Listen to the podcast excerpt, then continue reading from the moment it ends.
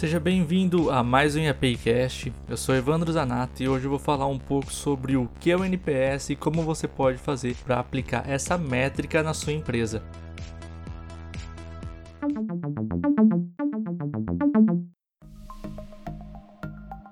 Então vamos começar esse episódio, vamos falar um pouco sobre o que é o NPS. O NPS significa Net Promote Score.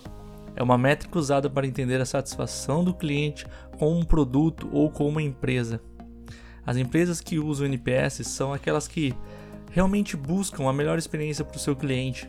Elas usam o NPS pois acreditam nos benefícios de uma boa experiência é, por longo prazo. Por isso, até usam essa métrica para mostrar para os investidores que se importam realmente com seus clientes. Se você gostou do NPS e acha ele importante para sua empresa, para você aplicar ele é preciso primeiro definir as regras de quando e onde a pesquisa irá aparecer para o cliente. É importante que depois de definido não ocorram alterações para que o NPS não fique impreciso também. Normalmente o NPS é sempre mostrado para os clientes atuais do seu produto, em uma frequência mensal ao entrar no seu site ou no seu aplicativo. Para os clientes, aparece uma pergunta, uma janela, como está sendo a sua experiência com a nossa empresa?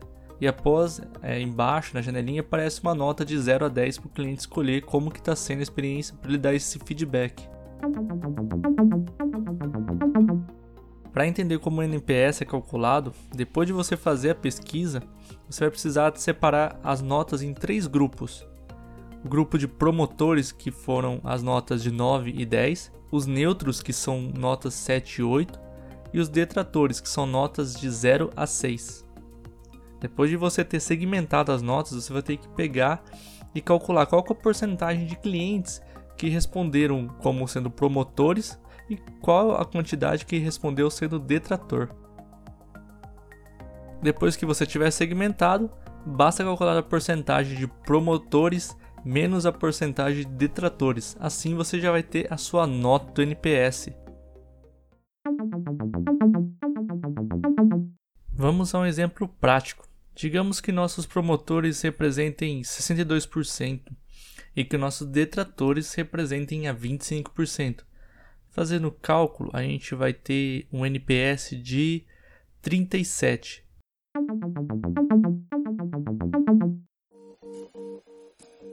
Agora que você já classificou o seu NPS, vamos entender o que representa a sua nota.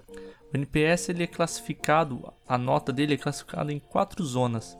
Em excelência, se a sua nota ficou entre 75 e 100, ela representa qualidade se ela ficou entre 50 e 74, e aperfeiçoamento se ela ficou entre 0 e 49, e crítica quando ela fica entre menos 100 e menos 1.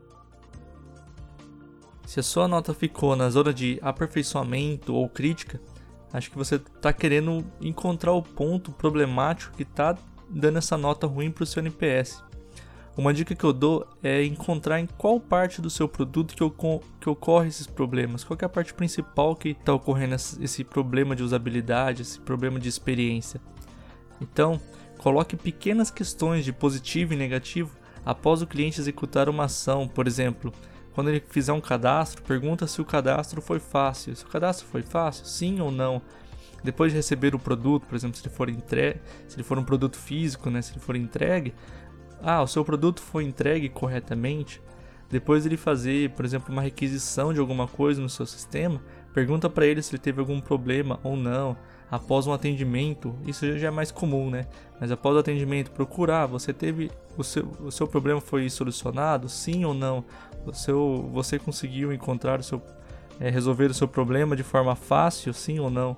E aí, em cada ponto do seu sistema, em cada interação, é legal que você colhe esses pequenos feedbacks e vai tentando encontrar aonde que está causando essa má experiência do seu cliente com o produto.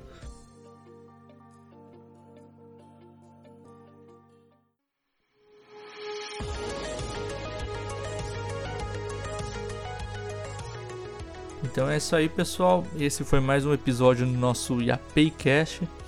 Se você gostou desse podcast, não esqueça de compartilhar com seus amigos e também não esqueça de ouvir os nossos outros podcasts, os podcasts Pocket, que tem essas dicas mais rápidas, ou os mais completos, mais compridos, que a gente fala de assuntos mais complexos, mais profundos, né? Então é isso aí, um grande abraço e até o próximo IAPcast.